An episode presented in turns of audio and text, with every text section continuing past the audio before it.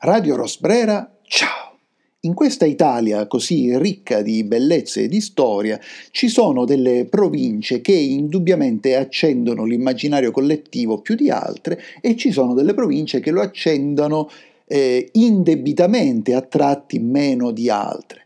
anche in regioni come la Sicilia, che più di altre accendono l'immaginario collettivo, ci sono province che lo accendono sensibilmente di meno. E questo che mi è venuto di pensare stamattina preparando la puntata di oggi, che ruota intorno alla provincia e alla città di Caltanissetta.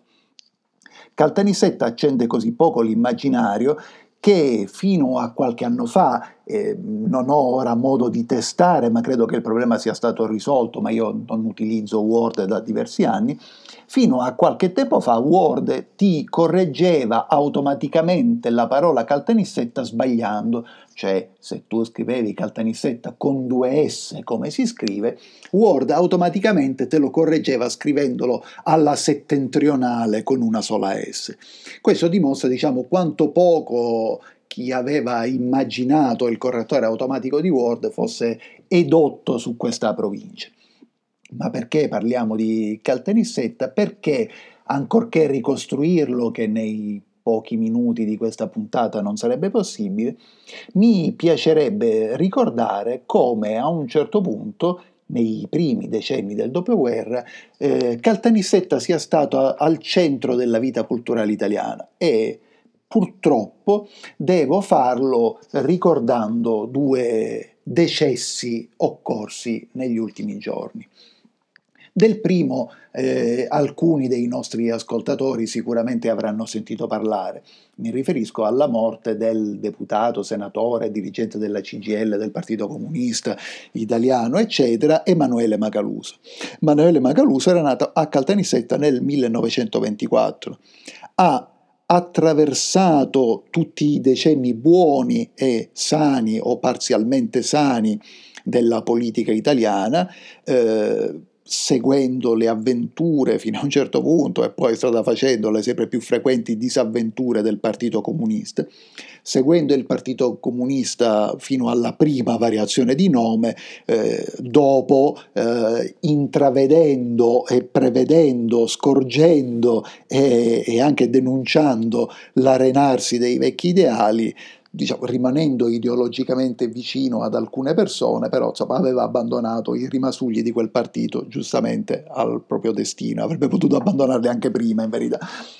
Emanuele Macaluso è stata sempre una figura di spicco all'interno del Partito Comunista, tuttavia mai uno dei personaggi più noti, mai uno dei personaggi più in vista, mai per esempio eh, veramente in corsa per la poltrona di segretario nazionale, ancorché appunto avesse accompagnato il partito dal suo nascere. Eh, dal suo nascere perché, per esempio, Macaluso e mio nonno si conobbero negli anni 40 a Caltanissetta, o meglio si riconobbero a Caltanissetta nella loro qualità di antifascisti, in questa sparuta minoranza di antifascisti che della, che già allo scoppio della seconda guerra mondiale si rendeva conto delle derive di tutto ciò che stava accadendo e probabilmente se ne rendeva conto già da un bel pezzo, però dobbiamo calcolare che sono due persone del 24 e del 21, quindi diciamo più che giovani allo scoppio della seconda guerra mondiale e mio nonno e Macaluso si sono frequentati o sentiti per tutta la loro vita, anche se non sempre d'accordo, anzi direi in almeno nella metà dei casi in disaccordo, però, come dire, riconoscendo l'uno all'altro, penso, una sincerità di fondo che evitava, un, evitava che il disaccordo si tramutasse in litigio o in inimicizia. Certo, Macaluso è rimasto fino agli ultimi anni, cioè negli ultimi decenni, dopo aver abbandonato la politica attiva, ma arriva nella direzione del riformista. E poi quale commentatore tu cure della società italiana, degli eventi della società italiana, una delle poche voci indipendenti e anche politicamente scorrette, politicamente scorrette nella misura in cui non le mandava a dire anche a quelli che avrebbero dovuto essere gli eredi del suo partito. Certo, col senno di poi a proposito di sparute minoranze o di quelle che al momento sembrano sparute minoranze, a noi sparuta minoranza di gente realmente di sinistra, eh, di, della traiettoria di Macaluso e di altri ci fa impressione qualcosa. Il fatto che comunque volontariamente o involontariamente, ma l'involontariamente in questi casi non esiste, si sono resi complici di questo enorme equivoco che si è sviluppato all'interno della sinistra italiana più o meno a partire dall'invasione dell'Ungheria nel 1956, e cioè che chi era schierato a sinistra doveva, o chi era comunista tout court, doveva scegliere se essere riformista e quindi lentamente avviarsi al,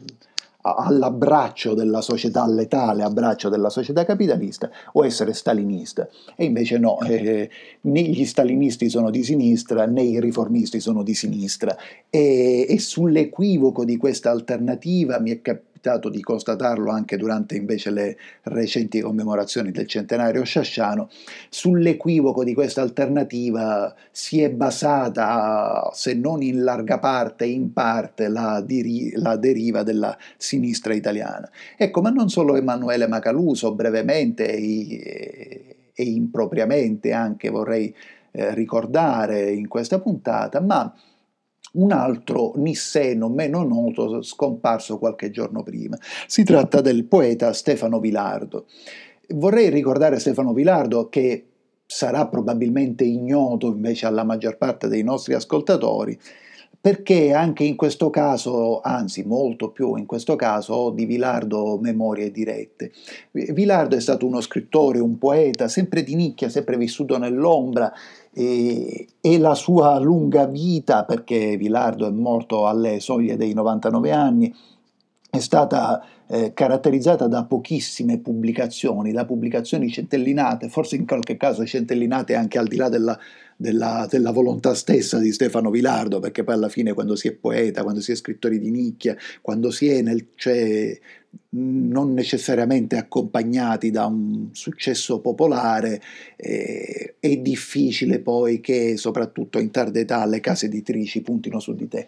Ma non è tanto questo e non è, e non è neanche sulla attualità di alcuni suoi testi eh, che vorrei soffermarmi, per quanto per esempio la sua più nota raccolta di poesie, uscita negli anni 70, che si intitolava Tutti dicono Germania Germania, ci riporti in maniera al contempo ricca, sgargiante, veemente poetica il, al tema dell'immigrazione che non smette tragicamente di rivestire un ruolo estremamente attuale nella nostra società, o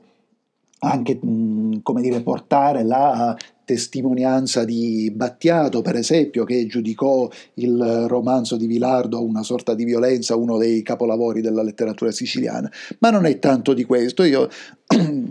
come dire, mi piace ricordare Vilardo eh, nella sua qualità appunto di poeta e di uomo normale. Anzi, posso dire nel mio ricordo, ma questo non toglie niente, delle, va preso nella sua connotazione scherzosa, di uomo quotidiano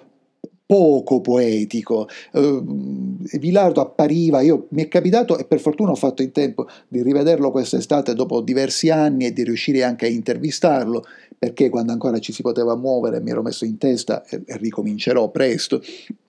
Uh, mi ero messo in testa di registrare delle interviste che parlassero appunto di Leonardo Sciascia e anche del mondo che ruotava intorno, cioè di quel mondo dei primi decenni del dopoguerra, perché sebbene in questi anni su mio nonno si siano moltiplicati reportage e documentari, mi pare, mi è sempre parso che questi reportage e documentari fossero più o meno uguali gli uni agli altri, cioè che nessuno portasse qualcosa di nuovo, che tutti intervistassero sempre più o meno gli stessi personaggi, soprattutto cercando appunto dei personaggi o presunti tali,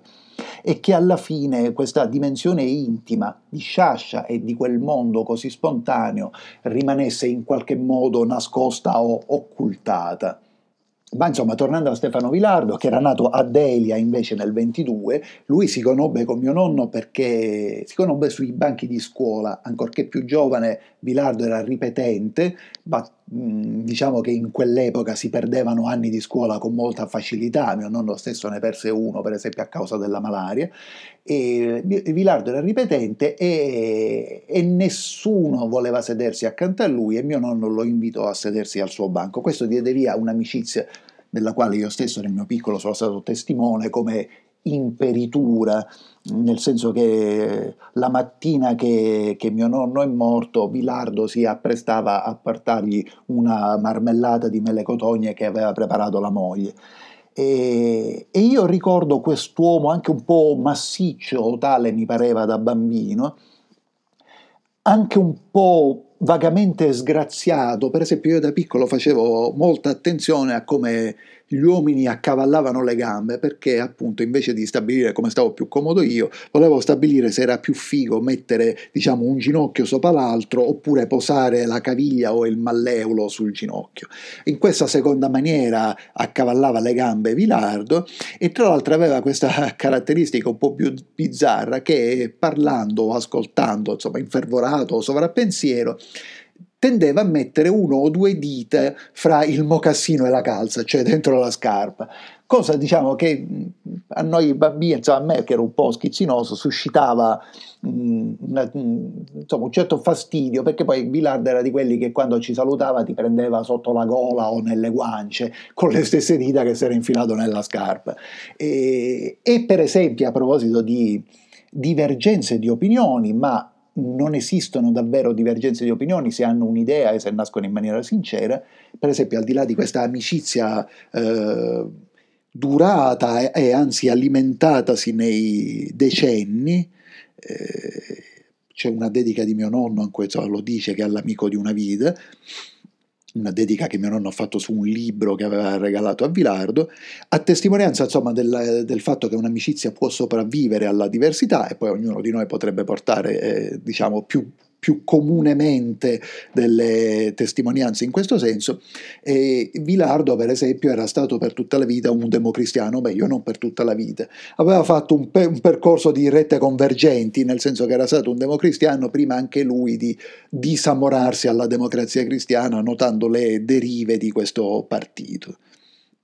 Ecco, ma perché ci è piaciuto ricordare queste due persone oggi? Non è affatto un senso del dovere, non è neanche la nostalgia, non è neanche ehm, l'aver voluto ricordare, come scherzosamente ho fatto all'inizio, la città di Caltanissetta, che comunque ha una sua dimensione poetica, non fosse altro per esempio che per la sua origine, per il nome degli abitanti. Nisseni, gli abitanti, Nissa, la, la squadra di calcio, il nome di una ninfa, credo ancorché decaduta, diciamo, non so in quale girone dei dilettanti stia da ormai da diversi decenni, forse è il nome di squadra di calcio più poetico che c'è in Italia.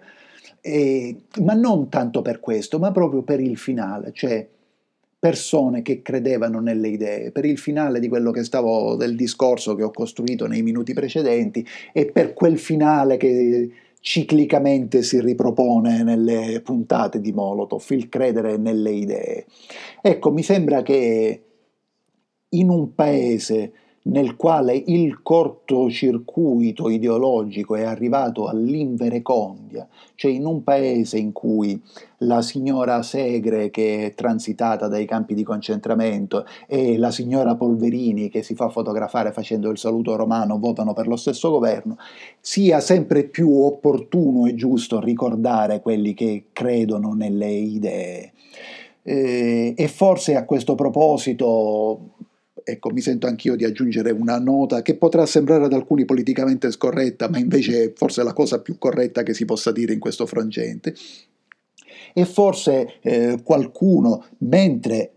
giustamente, e l'avverbio giustamente non restituisce appieno la giustezza di quello che dico, mentre giustamente si eh, ricercano, si condannano eh, moralmente, ancora prima che eh, giuridicamente, quelli, eh, questi leoni da tastiera, come si dice oggi, che si permettono di insultare una signora di 90 anni che ha sofferto delle cose eh, che gridano vendetta e che rimangono una piaga enorme nella storia del continente, questo continente, e delle quali dovremmo ricordarci anche quando comunque esaltiamo aspetti di una nazione in, i cui abitanti sono stati capaci di fare queste cose nella loro stragrande maggioranza. Ecco, ma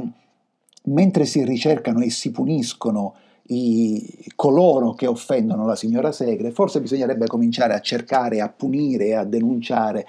quelli che da qualche tempo a questa parte sfruttano senza vergogna la sofferenza di questa signora e, e, che alla fine la tirano come una banderuola e la usano per cose di cui forse lei non è più del tutto consapevole.